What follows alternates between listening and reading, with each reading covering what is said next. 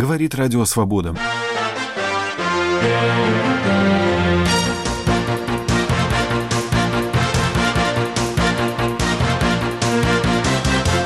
Олег Сенцов продолжает бессрочную голодовку. Врач его предупредил, что даже при принудительном кормлении человек долго не продержится. В Украине опубликован российский расстрельный список. Я получил огромное количество угроз, были зафиксированы факты слежки за мной. Для меня это все очень давно по-настоящему. Владимир Путин не смог ответить на острые вопросы австрийского журналиста. А вот у вас Пригожин, говорят Путину западные журналисты. А вот у Америки Сорос, отвечает Путин. Эти и другие сюжеты в программе «Итоги недели. Радио Свобода». Здравствуйте, у микрофона Дмитрий Волчек. С 14 мая в колонии города Лабытнанге продолжает голодовку кинорежиссер Олег Сенцов. Он требует освободить всех украинских политзаключенных, находящихся в России. 4 июня Сенцова посетил его адвокат Дмитрий Динзе. Вот что он рассказал «Радио Свобода». Олег достаточно выглядит схудавшим, ну, это скажем, и я бы сказал уставшим в связи с той голодовкой, которую он сейчас производит. Врач ему сказал, что никто ему умереть не даст. Если при каких-то обстоятельствах после 30-го дня голодовки у него могут отказать там внутренние органы, первое, он сказал, что могут отказать это прежде всего почки, которые забиваются белковыми массами. И поэтому для того, чтобы это не происходило, возможно, если у него начнут проявляться сейчас негативные последствия, когда они могут проявиться, никто не знает, потому что одному достаточно, как Олег сказал, две недели голодовки, чтобы эти негативные последствия наступили. Кому-то три, кому-то в течение месяца. И когда этот период наступит, в его, так скажем, жизни пока неизвестно, но врач сказал, что он находится уже фактически на грани того, чтобы эти последствия у него наступили. И поэтому его отслеживают фактически каждый день. А если эти последствия будут наступать, они, к сожалению, применят принудительное кормление. Соответственно, врач его об этом предупредил. Олег не стал вступать в какие-то споры, компромиссы. Что такое принудительное кормление? Это, соответственно, ему ставят через ноздрю трубку в пищевод, э, через которую будет поступать питательная жидкость в желудок. Но врач его предупредил, что даже при данном принудительном кормлении человек достаточно долго, который, опять же, находится в, на голодовке и не будет потреблять нормальную пищу, долго не продержится. Ну, там где-то смогут они таки, таким образом искусственно продержать его еще ну, около месяца, там, максимум полтора, до каких-либо уже печальных последствий. Либо до летального исхода, либо до того, когда у него начнут отказывать органы. Это то, что касается про его, по его медицинскому состоянию. Сейчас фактически он у черты. Когда наступит уже переход за черту, это будет известно в ближайшее время, может быть, в течение, может, недели-двух скажем, когда уже 30-й там день наступит. Вместе с Дмитрием Динзе побывал в Лабытнангах и кинорежиссер Аскольд Куров, снявший фильм об Олеге Сенцове «Процесс». О своей встрече с Сенцовым он рассказал послам стран Большой Семерки в Киеве была специальная встреча по Олегу Сенцову и другим политическим, украинским политическим заключенным, находящимся в России. Э, на встрече также присутствовала двоюродная сестра Олега Сенцова, Наталья Каплан, и киевская правозащитница Мария Томак. Я рассказывал о поездке в Лабытнанге, о том, что мне удалось встретиться с Олегом э, Сенцовым там и поговорить э, о состоянии его здоровья, о том, какие перспективы, да, о том, что его могут э, начать э, кормить принудительно, там, по слов самого Олега Сенцова, э, и, об этом мы говорили врачи колонии. А Наталья Каплан рассказывала о семье Олега Сенцова, и Мария Томак рассказывала вообще о состоянии процесса вот, обмена, вообще переговоров по политическим заключенным. У меня был, тоже была эта тревожная информация о том, что Олега могут начать э, кормить принудительно, да, если вдруг они решат, что его жизнь под угрозой, а это противозаконно, это, со слов адвоката Дина, приравнивается к пыткам, потому что это против воли, это с применением э, физической силы какой-то, процедура, которая вообще причиняет боль человеку. Саммит Большой Семерки открылся 8 июня в Канаде. Председатель Европейского Союза Дональд Туск призвал лидеров стран-участниц встречи выразить поддержку Олегу Сенцову. «Наша солидарность может спасти его жизнь», — заявил Туск. Международная правозащитная организация Amnesty International попросила всех неравнодушных 8 и 9 июня присоединиться к глобальной онлайн-акции «Сейф Олег Сенцов» и написать в комментариях на страницах лидеров «Большой семерки» призывы оказать давление на Кремль и добиться освобождения Сенцова потребовал от Владимира Путина немедленно освободить Сенцова и американский Пен-центр. Правительства многих стран и правозащитные организации считают обвинения в адрес Сенцова политически мотивированными, а само дело сфабрикованным в ответ на резкое неприятие украинским режиссером аннексии Крыма России, говорится в письме, под которым поставили подписи два нобелевских лауреата по литературе Джон Кудзе и Герта Мюллер, а также Салман Ружди, Джонатан Франзен, Йен Макьюэн, Маргарет Этвуд, Пол Остер и еще более 50 писателей. В России несколько человек объявили голодовку в знак солидарности с Олегом Сенцовым, рассказывает Иван Воронин. Мне надоело репостить фразу «Олег Сенцов. Очередной день голодовки». Репостнешь, намажешь бутер и чувствуешь себя насекомым, написал московский журналист Александр Бутлин в Фейсбуке неделю назад. С того момента он ничего не ест и пьет только воду. Знак солидарности с украинским режиссером. Было какое-то мучительное чувство, что человек там сидит ни, ни за что, умирает, а, а мы тут на это глядим, и как в зоопарке. И бывает же такое, что люди присоединяются к чужим голодовкам, и вот а, мне показалось, что это какая-то адекватная форма, потому что ты во всяком случае испытываешь примерно то же самое, что человек, да, там можешь как-то выразить физическим образом ему солидарность, и во-вторых, ну это скорее всего достаточное количество людей об этом услышит, может присоединяться тоже. Александр Бутлин признается, что ему не близки взгляды Олега Сенцова. Но журналист уверен, что Сенцов сейчас в тюрьме именно из-за своих убеждений. Голодовку планирует держать, пока позволяет самочувствие.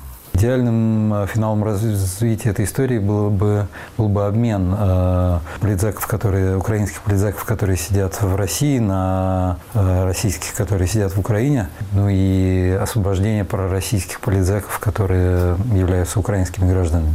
Голодовку Бутлина поддержали другие сочувствующие Сенцову. Педагог-мультипликатор Евгений Табаков не ест шестой день. Это чистая поддержка. Я в каком-то смысле это может быть скорее даже э, пост, чем голодовка. Просто мне, мне неловко думать о человеке э, так страдающем и при этом есть. Я, что называется, за компанию, ну, до какого-то предела. А он вот без, без всякого вроде предела. И посмотрим, как будет. Молиться, видимо, надо кто умеет. Я так с трудом.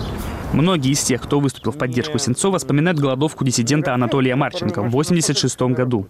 Осужденный за антисоветскую агитацию и пропаганду, Марченко требовал освободить всех политзаключенных в СССР. Требования начали исполнять через месяц после его смерти. Поскольку я его застал э, в совершенно более чем сознательном возрасте, это происходило ну, в каком-то смысле практически на глазах, и это такая печальная история. Мне действительно не, не хотелось бы, чтобы что-то такое повторилось, и история с Марченко для меня некоторый, ну, как сказать, тоже некоторая причина. Олег Сенцов голодает 25-й день. По словам его адвоката Ольги Динзе, он готов к смерти. Сенцов призвал не голодать в его поддержку и по-другому влиять на ситуацию. В Москве не согласуют массовые акции в поддержку Сенцова и задерживают участников одиночных пикетов. О Сенцове напомнили накануне на премьере фильма Кирилла Серебренникова «Лето». Свободу всем политзаключенным. Иван Воронин, Дмитрий Кувалдин, Радио Свобода, Москва. Вот что сказал Радио Свобода кинорежиссер Атар Ясилиане. Во-первых, мы в меньшинстве. Я терпеть не могу большинство, которое совершенно обалдело и отупело. А меньшинство, как вам понимаю, как вы понимаете, по законам арифметики ничего не решает. Сколько бы мы ни желали, сколько бы мы ни писали, нас очень мало. Мало просто, мало. В этой ситуации все зависит от одного человека. И сколько мы бы ни вопили, вопли наши до этого человека дойдут или нет, никому не известно. А если дойдут, то он еще, бабушка надвое сказала, что он решит. Мы должны сделать что-нибудь, чтобы его спасти. Моими скромными силами могу сделать все, что я могу для того, чтобы Свинцова надо спасти. Но если, если они его погубят, то это будет еще один плюс в сторону негативной моей реакции к тем, кто это затеял. А вот мнение режиссера Юрия Мамина. Ну, Сенцов из тех, кто страдает из-за своих убеждений, мучается в тюрьмах, что традиционно для России, он воспринимается особо, поскольку это режиссер. После Мирхольда, который вообще был убит, он все-таки э, коллега мой по профессии. И как-то я себя соразмеряю с ним. И ставлю себя на его место в большей степени, чем кого-нибудь другого. Как бы я поступил, если бы я находился там? Мог бы я объявить голодовку? Наверное, не знаю. Это для этого надо находиться там. Другое могу сказать вам, что он для меня пример нонконформизма. Мои коллеги, в основном, ну, процентов на 90, это люди, которые э, ради комфорта и удобства готовы продать и предать идеи, если они у них есть, если у них есть принципы.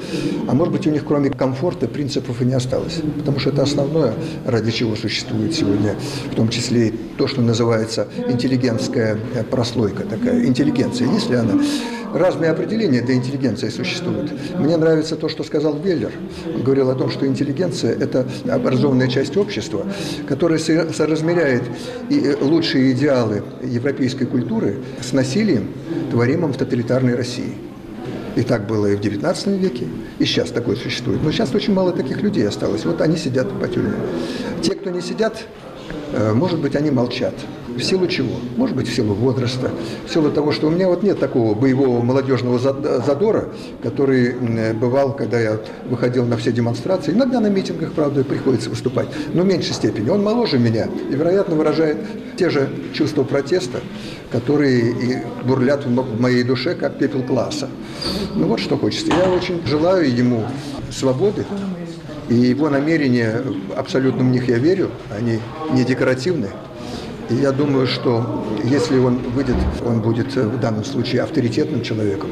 Если произойдет трагедия, то мне будет очень жаль его, я буду скорбеть, как об одном из лучших людей времени.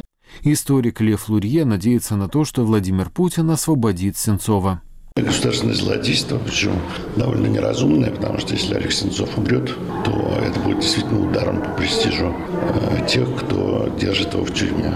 С другой стороны, совершенно очевидно, что как бы не относиться к э, значит, корпорации Крым в состав России, понятно, что в Крыму не могли не быть люди, которые э, даже если большинство населения Крыма было за включенностью в России, трудно себе представить, что там не было людей, которые считали, что это не так. Поэтому Сенцов сидит за свое убеждение, и даже если он, а он ничего не сделал, да, он якобы думал что-то сделать. И даже если он думал что-то сделать, то люди, которые воспитаны на молодой гвардии, Аллее Кошевом, Сергее Тюленине и других героях, они, собственно говоря, и должны себя так вести. Что, конечно, э, я считаю, что наша власть, я надеюсь, что так будет, сумеет каким-то образом договориться с братским украинским народом и обменять Олега Сенцова на кого-то из тех, кто сейчас находится в украинских тюрьмах. Я уверен, что эти переговоры ведутся. Э, Все зависит совершенно непонятно от чего. От результатов матча России-Египет на чемпионате мира по футболу. Как, как карта упадет, непонятно. Все может закончиться и трагически. Но в случае Савченко мы видели, что все-таки иногда разум может возобладать. И какие-то добрые чувства, я уже не знаю, добрые чувства или природная хитрость у нашего э, руководителя есть. Мы это знаем по судьбе Михаила Борисовича, потому что в конце концов его отпустили. Так что, если Владимир Владимирович меня слышит, то я просто и прошу, и советую ему освободить Сенцова, потому что будет для всех лучше. В субботу президент Украины Петр Порошенко в телефонном разговоре с Владимиром Путиным затронул вопрос о судьбе Олега Сенцова и других украинских политзаключенных. Порошенко обратил внимание на голодовку, которую объявили несколько граждан Украины и выразил обеспокоенность состоянием их здоровья. На вопросы об Олеге Сенцове Путин обычно отвечает одинаково. Вот что он сказал, когда его спросили в четверг, не хочет ли он обменять Сенцова на задержанного в Киеве журналиста Кирилла Вышинского. Он ведь э, задержан э, в Крыму, кстати говоря, не за журналистскую деятельность, а за подготовку террористического акта, за подготовку взрыва, э, в результате которого могли пострадать конкретные люди. Это совершенно разные вещи. Поэтому мы пока об этом не думали. Я думаю о другом, о том, что здравый смысл должен восторжествовать на Украине. И надеюсь, что мы добьемся освобождения российского журналиста. Вы слушаете «Радио Свобода». На этой неделе в Украине был опубликован расстрельный список из 47 человек, который, как заявляет Служба безопасности Украины, был получен в результате спецоперации с участием Аркадия Бабченко. Не все верят в подлинность этого списка. Как и в случае с инсценировкой убийства Бабченко, мнения разделились. Продолжит тему киевский корреспондент «Радио Свобода» Владимир Ивахненко.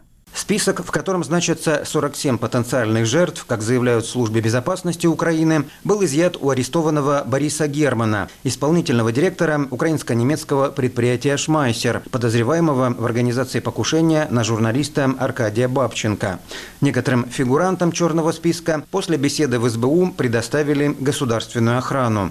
Украинское оппозиционное интернет-издание «Страна ЮА» опубликовало снимки двух листов. На них изображен список из 47 человек, человек, которых могут убить по заказу России. В издании утверждают, что получили документ от своего источника в спецслужбах. Большинство в этом списке – украинские журналисты, блогеры и писатели. Но есть и эмигранты из России. В частности, телеведущие канала «Прямый» Матвей Гонопольский и Евгений Киселев, заместитель главного редактора крымско-татарского канала АТР Айдер Муждабаев и экс-сотрудник российского ФСБ Илья Богданов. В ответ на публикацию расстрельного списка в стране ЮЭ Huawei, СБУ подтвердила его подлинность и открыла уголовное производство по статье «Разглашение данных оперативно-розыскной деятельности». Один из фигурантов списка 47 – медиаэксперт Алексей Мустафин. По украинскому законодательству журналист не обязан раскрывать источники, поэтому вопрос не к стране ее должен быть в первую очередь, а к СБУ, кто мог слить этот список э, во время беседы моей с представителями СБУ список, например, на руки никто не давал. И, в принципе, это логично, потому что ну, понятно, что это может касаться конкретных людей, и без их разрешения обнародовать это было бы, мне кажется, ну, процессуально даже неправильно. А вы предполагали, что можете стать фигурантом этого черного списка? Безусловно, это было точно неожиданно для меня, потому что, например, никаких угроз в свой адрес я никогда не получал. Непонятно, какой статус этого списка, где он, откуда взят. Э, верить на слово в наше время нельзя никому, особенно что оказалось, что была проведена спецоперация. Мы же не можем гарантировать, что спецоперация не продолжается. В медиа составляющей всей этой кампании ключевым моментом является очень низкий уровень доверия власти э, правоохранительным органам в Украине. И именно поэтому, прежде всего, очень скептически относятся к заявлениям э, спецслужб. Мне кажется, что даже если принять версию СБУ за чистую монету, все равно им очень трудно будет медийно обеспечить коммуникацию вокруг всей этой истории. В то же время бывший сотрудник правоохранительных органов, ведущий проекта «Правовласть» на украинском телеканале «1 плюс 1» Сергей Иванов, который также значится в списке 47, верит СБУ и рассказывает об угрозах в свой адрес. Я в связи с моей журналистской, блогерской деятельностью, я получаю угрозы регулярно. Сначала собственно говоря, Майдана и потом э, оккупации. Почему? Потому что я, допустим, переживал русскую весну не в Киеве, а переживал ее непосредственно в Луганске. С тех пор я получил огромное количество угроз. Э, были зафиксированы там факты слежки за мной, да, но опять же неизвестно кем и так далее. Э, приходилось привлекать как людей из Добробата в свое время к охране, которые ну, могли мне там поохранять меня какое-то количество времени, пока в этом есть необходимость или пока есть возможность. Поэтому для меня вот это вот состояние, это состояние вполне привычное, просто для меня это все очень давно по-настоящему. Я нахожусь в розыске боевиков, вывешен у них на всех сайтах, э, так называемых прокуратуры и прочих их вот этих богоделен. Поэтому э, я это все воспринимаю без э, лишней паранойи. Но, с другой стороны, благодарен за то, что ну, до меня довели такую информацию. Как правило, она не возникает на ровном месте. Даже если это список не говорит о том, что кого-то должны были убить, да, там, в частности, меня, например, да, это в любом случае сигнал, что персона интересуется. Чувствую ли я себя защищенным? Ну, я благодарен государству, которое сообщило мне об этом факте. После беседы в СБУ вам предоставили государственную охрану? Я не комментирую это. Я впервые от государства на пятом году, скажем так, уже активно этой деятельности, да, с начала войны, я от государства получил конкретную пропозицию помощи. У меня нет претензий э, в отношении э, того, как мне была предложена помощь и какая помощь, и э, в отношении, скажем так, самой коммуникации. Вот. А правда это или неправда, это не моя задача узнавать. Я работаю как журналист с фактами, понимаете? Но для меня достаточно информации, которую я получаю из рук э, главы э, СБУ, генерального прокурора. Они своими репутациями, они своими должностями э, отвечают за свои слова. Поэтому если они ну, участвуют в какой-либо глобальной манипуляции, ну, я думаю, они отдают себе отчет, какие последствия этой манипуляции могут быть. В социальных сетях много сомневающихся в том, что список 47 реален из-за недоверия к СБУ и желания спецслужбы оправдать имитацию убийства Аркадия Бабченко. Каждый новый информационный повод у нас э, плодит огромное количество э, экспертов, да, эксперта во всех сферах. Знаете, как вот размножается просто такое ощущение деления, знаете, вот как клетки. Поэтому нет ничего странного в том, что в связи с таким резонансным событием у нас э, возросло количество специалистов в области оперативно-розыскной деятельности и уголовного процесса. Вот, в этом нет ничего странного на самом деле. Но, как правило, когда э, ты начинаешь с этими людьми общаться, абсолютное большинство этих людей, которые это все обсуждают, верят, не верят э, там, и пишут об этом, к ним это не относится. У меня есть один знакомый, да, журналист, мой коллега. Он в пятницы, ну просто, я не знаю, ну ча-ча-ча танцевал вот на этой теме, рассказал, посмеялся, получил массу удовольствий, сочинил 100 тысяч реприз по этому поводу. А когда оказалось э, во вторник, что он сам в этом списке, ему почему-то очень резко перестало быть смешно, и он начал возмущаться, почему его не предупредил, там, ну мы, мы, мы все не предупредили. То есть смеяться над э, проблемами, которые, скажем так, не касаются тебя, всегда проще, чем над проблемами, которые тебя касаются. То есть это я вам говорю не просто как человек, у которого основа таки, да, какая-то паранойя там где-то там мучит или так далее. Это я говорю как человек, фотографиями которого была завешена полностью вся территория так называемой ЛНР, да, и который выжил там в тот момент, когда там уже было все захвачено и так далее, и так далее. А я был у них в числе первых на ликвидацию. Э, что касается аргументов, да, которые я привожу, ну, мне вот, допустим, пишут вчера, да, это все, это типа фонарь. Я говорю, хорошо, окей, я говорю, откуда у вас такие данные? Не, ну что, не понятно, что СБУ сам придумала этот список. Я говорю, ну, говорю, ну, я могу это допустить, я это вполне допускаю, но откуда у вас такие данные? То есть на этом все дальше заканчивается. Люди дальше, они просто, ну, ну я говорю, откуда у вас данные? Надо работать с данными фактически. А у нас почему-то все увлекаются эмоциями. Я не уверен на сто процентов, что эта угроза прямая и явная, да, условно говоря на сто процентов. Я, конечно же, не могу быть уверен. Но, с другой стороны, э, я точно так же не уверен, что это все фейк. Мы находимся в состоянии гибридной войны, и ее ипостаси могут быть совершенно разными. Она очень многоаспектна, она включает и силовое противостояние, и медийное, пиар и так далее. Поэтому, вне зависимости от того, кто пытается повлиять на меня этим, то ли русские, то ли не русские, то ли кто, то это, это делает против моей воли. А любые люди, которые делают что-либо против моей воли, это мои враги. В список 47 вошли и главный редактор еженедельника «Зеркало недели» Юлия Мостовая и ее первый заместитель Сергей Рахманин, публикации которых часто вызывают нервную реакцию в кабинетах украинской власти. Ограничить деятельность журналистов, критикующих власть – одна из целей появления этого списка, считает политический эксперт Руслан Бортник. Списке разные, конечно, люди находятся, по моему мнению. Есть люди, которые работают в провластных СМИ, и их задача, наверное, легитимизировать этот список, э, там, комментировать этот список, говорить, что действительно угроза такая существует. Но таких людей, мне кажется, до три, может быть треть, может быть даже половина в этом списке. Есть люди, которых вы говорите, и они являются, мне кажется, в значительной мере частью вот, э, атаки, целью этой атаки в значительной мере. Почему? Потому что даже если человека не удается испугать, действительно, как уважаемых там Мостовую или Рахманина, его э, в значительной мере ограничат в свободе выполнения своей работы, в свободе коммуникации, поскольку э, вот та охрана, которую государство собирается предоставлять, она по факту превратится в конвоирование для этих журналистов, по моему мнению, то э, пристальное наблюдение за их работой журналистов теперь будет иметь абсолютно законные формы, поскольку теперь никто не скажет, что там прослушивание подслушивать или следить за Юлией Мостовой незаконно, скажут, что все это делается с целью обеспечения безопасности для этого журналиста. То есть это, это создает огромные вот, правовые риски, огромные, э, огромные профессиональные риски для этих журналистов. Они будут постоянно под колпаком находиться. И в связи с тем, что есть огромная доля недоверия к тому, что этот список э, действительно существовал и что он оригинален, и э, я думаю, что общество имеет в полной мере право ставить э, вопрос о том, насколько вот эти мероприятия, насколько этот список он целесообразен, а мероприятия правоохранительных органов, насколько они законны и необходимы. Дело должно перейти хотя бы в судебную стадию.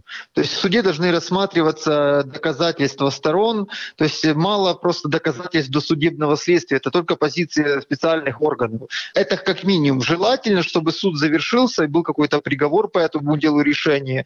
И должны быть какие-то признательные показания в худшем случае э, тех людей, которых обвиняют. Пока что мы каких-либо, скажем так, объективных доказательств в этом процессе, к сожалению, не видим. Политолог Виктор Небоженко также обращает внимание на то, что обществу не предоставлены убедительные доказательства планов российских спецслужб ликвидировать фигурантов обнародованного списка. Виктор Небоженко не исключает, что список 47 может быть технологией власти в рамках неофициально начавшейся в Украине президентской кампании. Появление списков – это говорит о том, что происходит изменение отношений. В обществе начинают какие-то расколы. И все начинают этим пользоваться. Даже не знаем, Э, куда это все пойдет.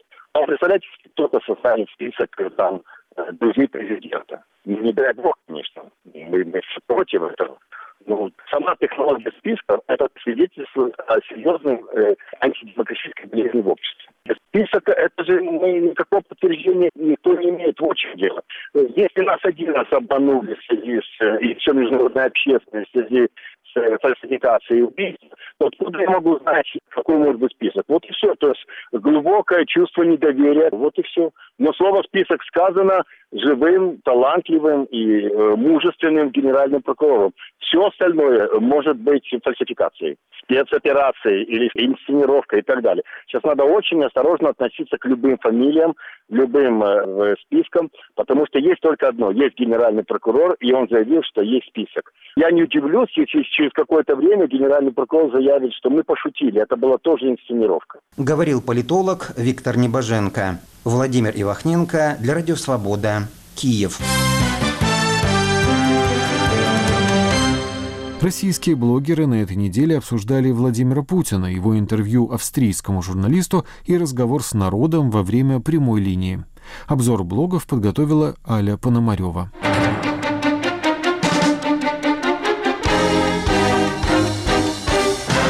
Перед официальным визитом в Австрию Владимир Путин дал большое интервью журналисту телерадиокомпании ОРФ Армину Вольфу, в котором успел сказать много интересного. В Твиттере весь день обсуждали отдельные выдающиеся цитаты. Андрей Нечаев. Вдруг вы это не чувствуете? В интервью австрийскому ОРФ Путин заявил, что у нас демократическое государство, и мы все живем в рамках действующей Конституции. Он подчеркнул, что власти России заинтересованы в демократическом развитии страны. Георгий Албуров. Избиратели могут посмотреть на любого человека, потому что интернет у нас свободен. Никто его не закрывал. Средства массовой информации свободны. Люди всегда могут выходить и заявлять о себе. Владимир Путин и недосягаемые вершины цинизма. Часть 736. Твиттер «Недруги за бугром». Пытаться взять интервью у Путина – это все равно, что разговаривать со стеной. Боинг сбили не мы. В Украине произошел антиконституционный переворот. Крым наш. Посмотрите на госдолг США. В ответ на вопрос о Пригожине Путин почему-то сравнил его с Соросом, а когда его спросили о Навальном, зачем-то заговорил о Саакашвили. То, что ни на один вопрос президент России не дал прямого ответа, отмечали многие комментаторы. Роман Попков. А вот у вас Пригожин, говорят Путину западные журналисты. А вот у Америки Сорос, отвечает Путин.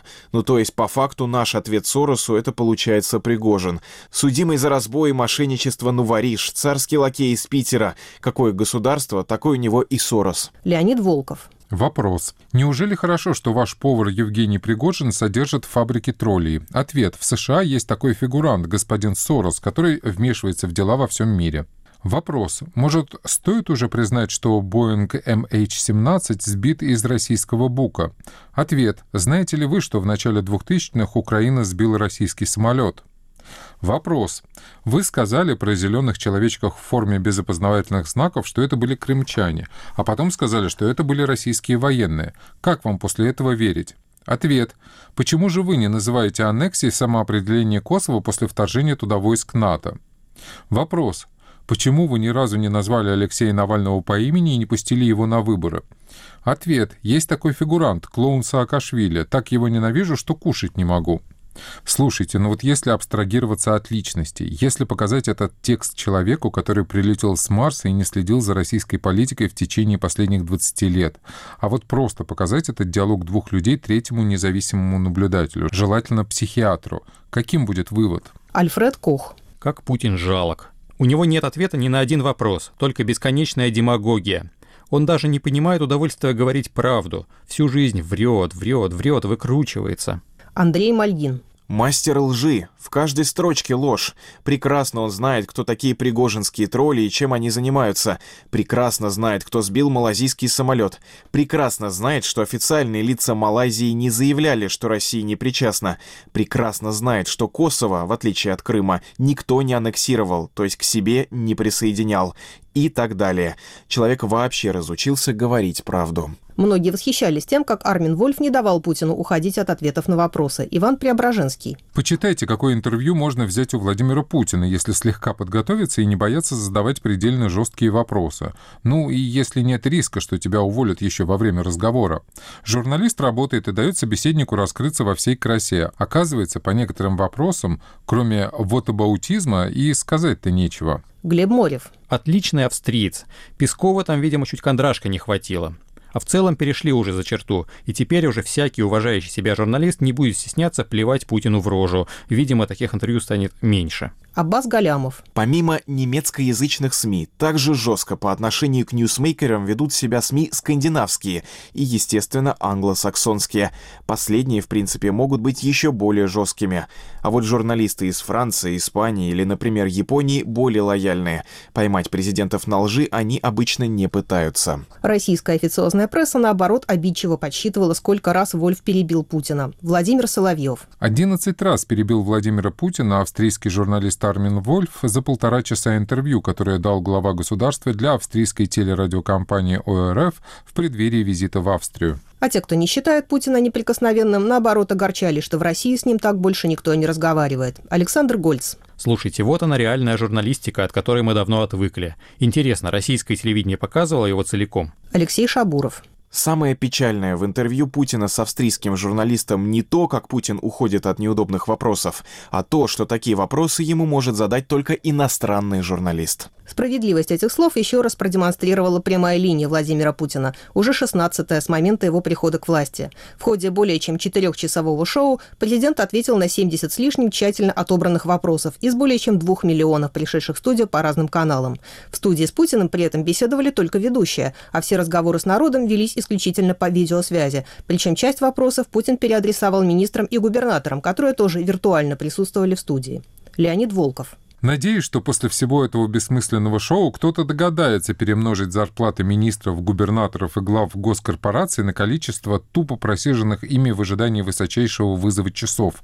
Впечатляющая получится сумма, и это единственный результат прямой линии. Анна Качкаева. Технологии прославления все больше, формат все уныли и уныли. Селекторное совещание со страной в студии на троих. Одним из самых ярких моментов прямой линии стало включение тренера российской футбольной сборной Валерия Газаева. Предполагалось, что он задаст вопрос про футбол, но вместо него на президента обрушился поток самой сладкой лести. Вы по духу победитель, вам большое спасибо за то, что мы сегодня празднуем и будем проводить чемпионат мира. Следующий и в будущем мы показывали безусловно, большие Валерий и хорошие результаты. Я вам хочу пожелать, Владимир Владимирович, крепкого здоровья. Чтобы вопрос вас... в чем, Валерий Георгиевич? Так, вопрос в том, чтобы э, Владимир Владимирович стал э, и э, что в центре внимания, значит, э, было ваше личное уча... э, внимание к футболу, Владимир Владимирович. Мне очень приятно это. Я хочу пожелать вам крепкого здоровья, Владимир Владимирович. Хочу пожелать, чтобы Господь Бог вас охранял, чтобы Святой Георгий сопутствовал вам во всех ваших начинаниях. А Николай Чудотворец дал вам крепкое здоровье и удачу. Спасибо. Юрий Дудь. Рубрику «Оказавшись перед Путиным, что вы ему скажете?» можно закрывать. Выступить лучше невозможно. Олег Кашин. Почему говорит Газаев, а стыдно всем нам? Твиттер мысли президента. Газаев пять раз сказал спасибо, трижды пожелал крепкого здоровья, задал ноль актуальных вопросов. Газаев – лучший журналист по версии Путина. Твиттер Уругвай. Газаев. Я пришел лизнуть руку. Ведущий. Вопрос-то в чем? Газаев. Можно еще ногу? Твиттер Олег Анатольевич. Мне одному показалось, что Газаев не вопрос задавал, а тост произносил. Твиттер Никотинка с бровями. Если у Газаева не выйдет ни в политику, ни в футбол, то он всегда сможет отличные поздравительные открытки писать. Юрий Агапов. Омерзительный лизоблюд Газаев отлично понимает, что очень скоро нас ждет большой скандал из-за провала сборной на домашнем ЧМ. Поэтому решил сыграть на опережение и залезать вождю все возможное. Любовь Соболь. Странно, что еще на колени не встал. Дмитрий Егоров. Самое обидное, что за всю эту минуту облизывания Газаев, возможно, упустил развитие детского футбола, а, возможно, лишил кого-то единственного шанса на спасение, просто чтобы выслужиться. Приз за самый неудобный вопрос сетевые комментаторы единогласно вручили писателю и депутату Сергею Шаргунову. Он спросил Путина о том, не пора ли прекратить уголовное преследование людей за мнение, лайки или посты в соцсетях. В последнее время я получаю достаточно много тревожных сигналов с разных мест, особенно из провинции есть некоторые исполнители, которые с особым рвением берутся за так называемый экстрим. Это некоторые постинги в социальных сетях, э, лайки, репосты. И речь идет не о прямых призывах к насилию, что я категорически осуждаю, ну, а просто зачастую нелепых или резких суждениях, чем можно не соглашаться, но не преследовать же. Э, доходит буквально до маразма например, э, молодых патриотичных ребят решили осудить за создание утопической группы по проведению референдума об ответственности власти в стране. Казалось бы, что здесь преступного? Вот экстремистское сообщество. Я понимаю, что ни вы, ни я не можем вмешиваться в судебные дела, но э, давать определенные оценки же можно. Иногда такое ощущение, что если буквально воспринимать 282 статью Уголовного кодекса, то некоторым ревнителям надо бы посмертно осудить Пушкина, Толстого, Достоевского, Маяковского, а их сочинения изъять. Путин согласился, но не без оговорок. Илья Варламов. Телезритель, депутат и писатель Шаргунов. Хватит чморить интернет. Да, там кто-то не прав. Ну и что? Путин. Полностью с вами согласен. Молодежь чморить нельзя. Мы только экстремистов, фашистов и пропагандистов суицида чморим. Еще один писатель, которому удалось пробиться на прямую линию, Захар Прилепин. Телеграм-канал Политбюро 2.0. Писательский день сегодня. Прилепин, представившийся офицером армии ДНР, задал вопрос о возможном наступлении украинской армии на Донбассе во время чемпионата мира по футболу. Путин пообещал в этом случае катастрофические последствия для украинской государственности в целом. В общем, честно предупредил о возможной реакции. Отвечая Прилепину, Путин увлекся и описал политическое устройство Украины так, что многим почудилось, будто речь идет о другой стране. Роман Доброхотов. На секунду снова включил трансляцию случайно. Там Путин. Если власти будут и дальше эгоистично думать о своих узкокорыстных интересах, если продолжат уводить деньги в офшоры, не будут интересоваться мнением своего народа, аж дух перехватило. А оказывается, он про Украину. Каждый раз, когда в эфире звучали вопросы не настолько удобные, как у Газаева, ведущие умело разряжали обстановку, сворачивая на любимую президентом геополитическую тему. Игорь Драндин. На вопросы про внутреннюю политику и проблемы России Путину трудно отвечать. Прям видно, как он испытывает физическую боль. А вот нести пургу про неспокойную международную обстановку он готов часами. В попытке осовременить формат режиссеры прямой линии решили подключить популярных видеоблогеров. В первую очередь блогеры спросили о самом насущном. Правда ли, что в России скоро закроют Инстаграм и Ютуб? На это Путин пообещал, что ничего закрывать не будет, хотя с Телеграм придется все же разбираться отдельно. Георгий Албуров. О, Путин произнес Телеграм, а ведь мог бы сказать известный мессенджер или упомянутое средство передачи сообщений. Интересно, что в ходе этой прямой линии Путин впервые за все время подобных выступлений не рассказал ни одного сомнительного анекдота. Но насмешить комментаторов сети ему все-таки удалось ответом на вопрос, какой совет он дал бы своим внукам. Иван Давыдов. «Владимир Владимирович, какой совет вашего отца вы бы передали зрителям?» – спросил ведущий. «Не врать», – соврал Владимир Путин. Твиттер мысли президента. Если враг и неизбежно, ври первым. Александр Фельдман. А про «не воровать» сказано не было. И немного о несмешном. В ответ на вопрос, будет ли президент объявлять традиционную амнистию при вступлении в должность, Путин сказал, что ничего о такой традиции не знает. Твиттер Сталин ГУЛАГ. Владимир Владимирович, амнистия будет? Традиции выпускать людей из тюрем у нас нет. Это чуждые нам ценности. Не собирается Путин и обменивать украинского режиссера Олега Сенцова на российского журналиста Кирилла Вышинского. Об этом он, по его словам, пока не думал. Тихон Дзятко. Можно уже и подумать. Итоги прямой линии подводят в твиттере Сталина Гуревич. Звучат они неутешительно. Амнистии не будет, обмена Сенцова на Вышинского не будет. Министры дебилы, но проверенные. А других, пусть даже очень умных, учить надо. Бензин дорожать пока не будет, но не подешевеет. Благосостояние граждан растет, а все важное и нужное у нас в стране на английском. Не порадовало многих и то, что на вопрос «Володя, ты не устал?» Путин ответил «Пока нет». Володя не устал, а вот мы устали, пишут по этому поводу в соцсетях. Обзор блогов подготовила для программы «Итоги недели» Аля Пономарева. У нас на очереди рубрика «Телерейтинг». Я приветствую обозревателя «Новой газеты» Славу Тарощину. Слава, ну несложно предположить, что общение Владимира Путина сначала с австрийским, а потом с российским народом вытеснило все прочие новости из телеэфира. Да. В основном это так.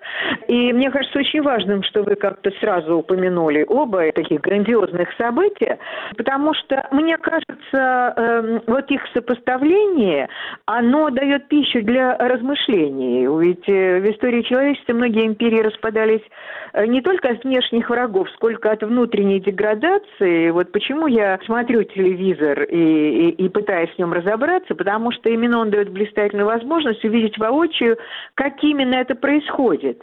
И в том числе вот на этих двух прямых линиях, по сути, это были прямые линии. Я имею в виду интервью в Австрии Путина и прямая линия на российском телевидении. Сначала скажу об австрийском интервью, потому что у него было такое долгое эхо, и пока не случилась прямая линия, наши любимые пропагандисты обсуждали наглость, которой вот господин Вольф брал интервью у Путина. И все посчитали, все с этого начинали свои программы, Вольф перебил Путина 11 раз и не так сидел, и нагло разговаривал. И вы знаете, вот это к вопросу о деградации в данном случае, так сказать, нашего цехового сообщества, потому что первый вопрос, где эти люди учились, это азы журналистики. Интервьюер должен быть провокатором, он должен задавать не, не, неуместные вопросы не, неудобные, а иначе это все превращается в глянец никому не интересный, и в том числе и э, самому интервьюируемому, что, собственно, мы и увидели на э, примере э, вот этих вот э, двух разговоров с Путиным. Конечно, надо сказать, был непривычный Путин у Вольфа, э, потому что он был растерян, он отвечал не в попад. История, э, так сказать, с, Пригожиным чего стоит, и его восклицание такое, как низко пал Запад. Ну вот, конечно, как низко пали наши журналисты, об этом лучше не задумываться. Так вот, вот такой вот Путин, ну, пусть и вызывающий вопросы, но он гораздо интереснее мне, я думаю, остальным, чем то, что мы увидели на прямой линии. Потому что вот эта предсказуемость ответов и вопросов, она и прежде была, но не в такой степени. Вот какое-то живое общение в студии, хотя мне прежние форматы казались не самыми удачными, но теперь я понимаю, что все познается в сравнении. А сейчас это какое-то торжество абсурда. Э, потому что сначала задается вопрос, потом его повторяет Путин, потом этот вопрос начинает муссировать там губернатор или мэр или министр. И вот эти вот цифровые технологии, которые щедро задействованы в новом они лишь э, эм, усиливают ощущение архаики. И вот люди, придумавшие обновленный формат, вот моя бабушка, э, э, которая еще помнила эхо гражданской войны, до нее докатывалась, она говорила о том, что это вредители. Вот аналогичный случай с, вот с этим форматом, потому что здесь уничтожается прежде всего его центральный персонаж, потому что в прошлый раз мы говорили о Питерском форуме, о том, что там было очень много разговоров о так сказать, э, катастрофе госуправления, но здесь это уже катастрофа катастроф, если таким сложным образом ответственное лицо узнает о местных проблемах. Если говорить о том, что мне показалось э, новым и интересным, э, ну, в силу, может быть, каких-то моих пристрастий, прежде представители литературы, назовем их так, не интересовали вот этих демиургов прямых линий. Я не помню, чтобы были задействованы писатели, но, наконец, они появились появились. Я имею в виду этот Шергунов и Прилепин. Теперь можно считать, это у нас обозначены два государственных э, писателя. Пикантность в том, что они, ну, я не знаю, может быть, сейчас по-другому, но прежде они были друзьями, издавали вместе свободную прессу и, так сказать, были единомышленниками.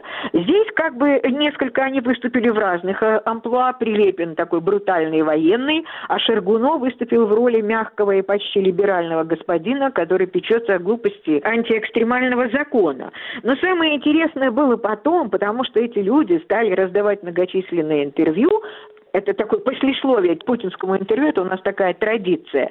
И выяснилось, что они оба очень довольны путинскими ответами. Ну вот таким образом можно сказать, что у нас появились, ну, условно говоря, наши Фадеев и наш Алексей Толстой. Вот недавно я прочитала, поэтому позволю себе привести это мнение, что э, Фадеев в конце жизни э, признавался, что он не мастер, а полезный писатель. Ну вот стало быть, у нас тоже теперь появилось два полезных писателя.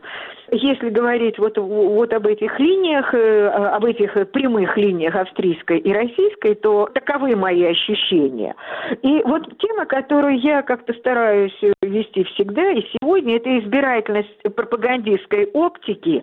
Это вообще ее основа в наших широтах, и это и основа ее деградации, потому что говорящие вообще не сопоставляют события. В их голове все, все существует как-то отдельно.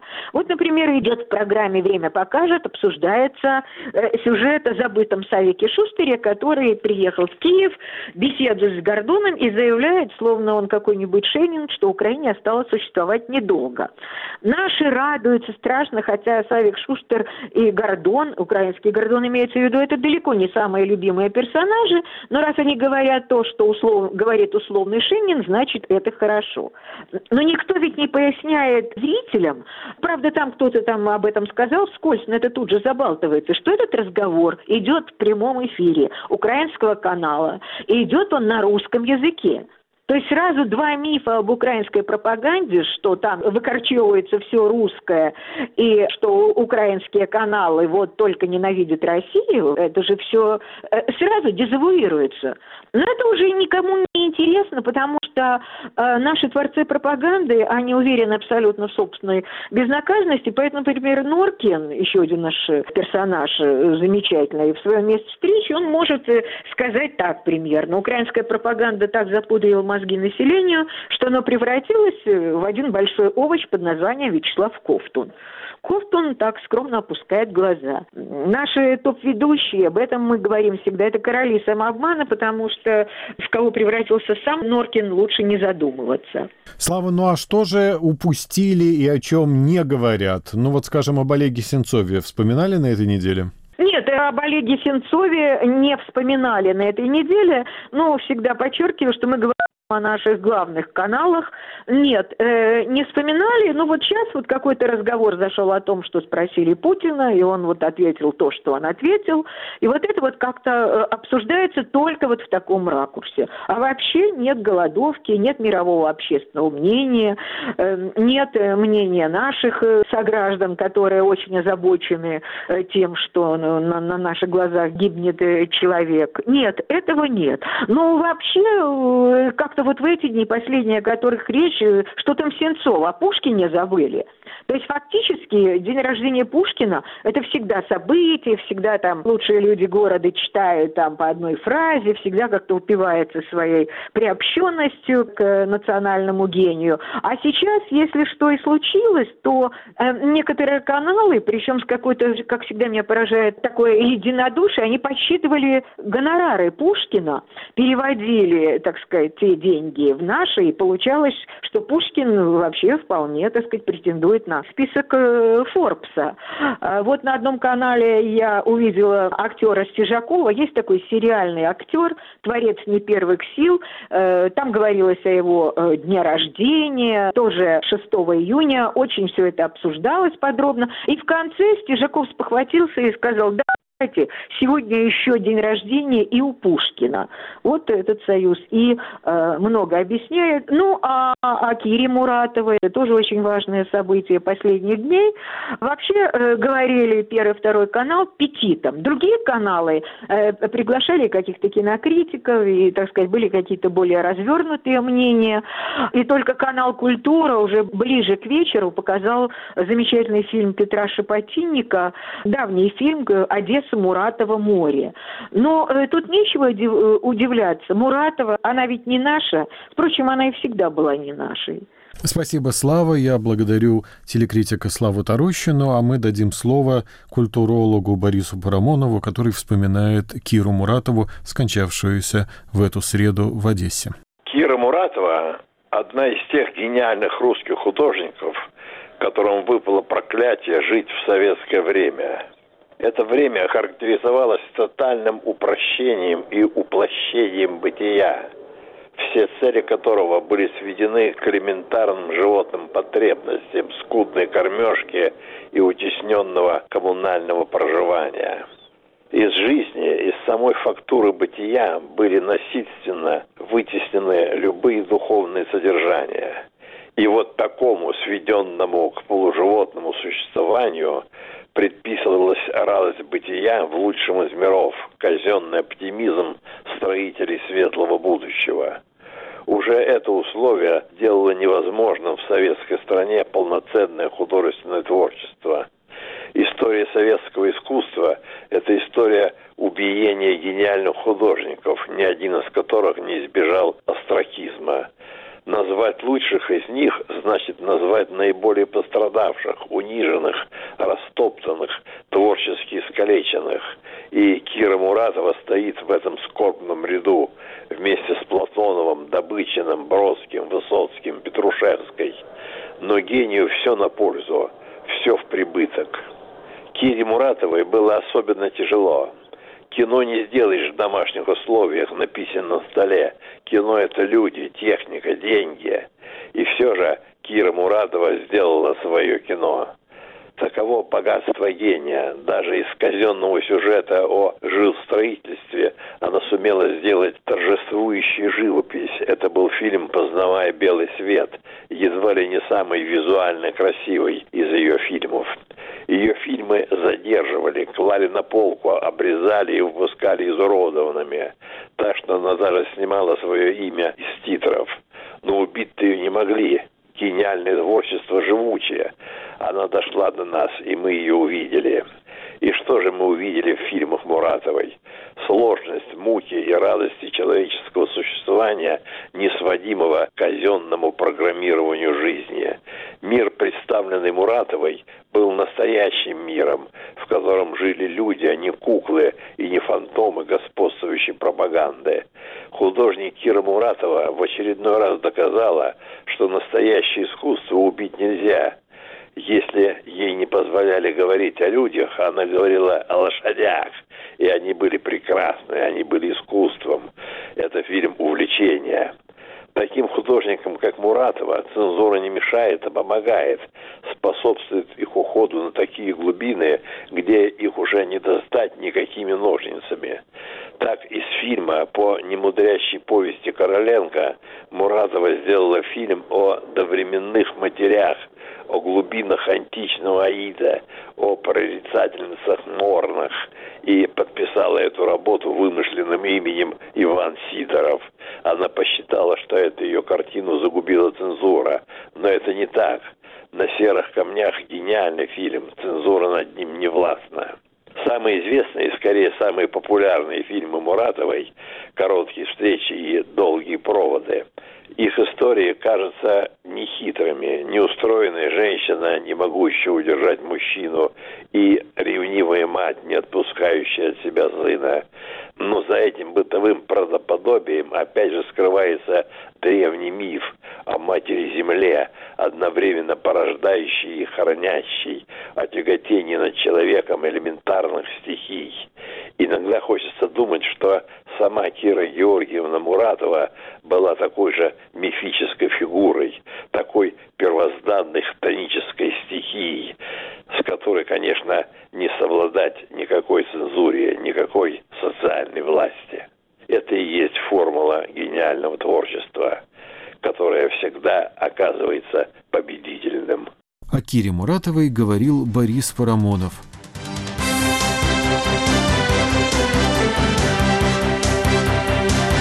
Программа «Итоги недели Радио Свобода» подошла к концу. Ее подготовили продюсер Юлия Голубева и редактор Дмитрий Волчек. Всего доброго.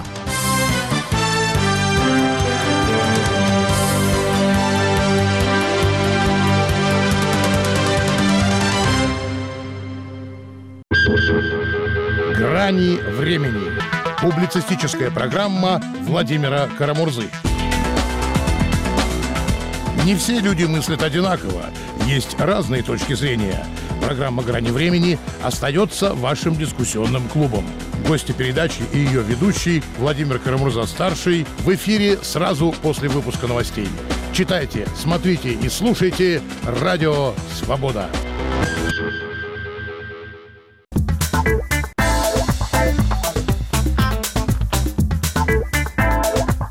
Говорит Радио Свобода. Слушайте нас на всей территории России. В следующем часе нас можно слушать в диапазоне средних волн на частоте 1386 кГц. Свободный информационный мир. Радио «Свобода».